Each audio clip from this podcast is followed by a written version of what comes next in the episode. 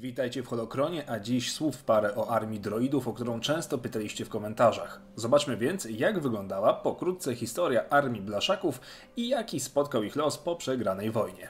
Armia droidów Federacji Handlowej, bo tak brzmi jej pełna nazwa, utworzona została w roku niewielkiego konfliktu zwanego wojną Stark. Federacja była wciąż narażona na ciągłe ataki ze strony piratów i najemników na daleko położonych trasach handlowych. Złożono więc petycję do Galaktycznego Senatu na wydanie zezwolenia, by Federacja Handlowa mogła samodzielnie uzbroić swoje transporty w zrobotyzowane jednostki bitewne. I tak powoli zaczęła powstawać armia droidów. W późniejszych latach Federacja Handlowa dołączyła na mocy decyzji Nata Gunraya do Konfederacji Niezależnych Systemów.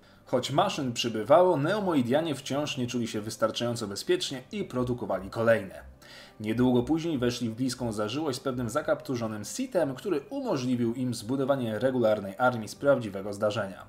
Fabryki ruszyły do pracy. Trzy wielkie korporacje Bactoid Armor Workshop, Hall Engineering oraz Koikoid Creation Nest podpisały kontrakty i zakasały rękawy do roboty.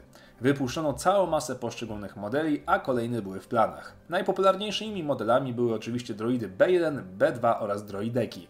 Nie zabrakło też bardziej wymyślnych modeli jak droid Commando z serii BX czy automatyczny czołg typu NR N99 Pursuer.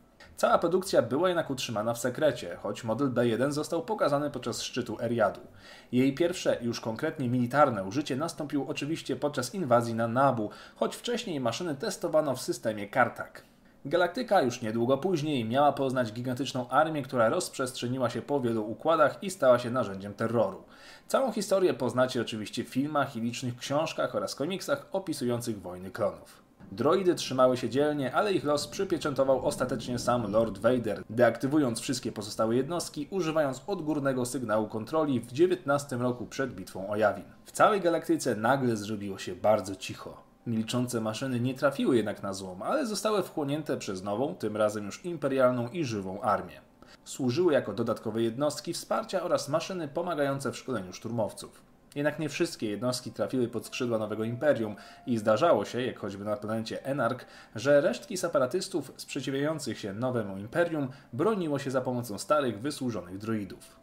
Na Mustafarze także zresztą aktywowano część śpiących maszyn, przez to na ognistej planecie musiał zawitać sam 501 Legion i spacyfikować ten śmieszny bunt. Przez kolejne lata wiele jednostek dostawało się w przeróżne ręce. Maszyny przeprogramowano, a niekiedy i zupełnie przerabiano. Relikty dawnej wojny były więc obecne jeszcze przez długie lata w całej galaktyce. Kilka batalionów przetrwało odgórny sygnał nadany przez Vadera i nie wyłączyło się. Ich losy są przeróżne. Niektóre maszyny założyły swoje niewielkie społeczności, a inne, jak na przykład na Arzidzie, podbiły lokalne władze i rządziły planetą.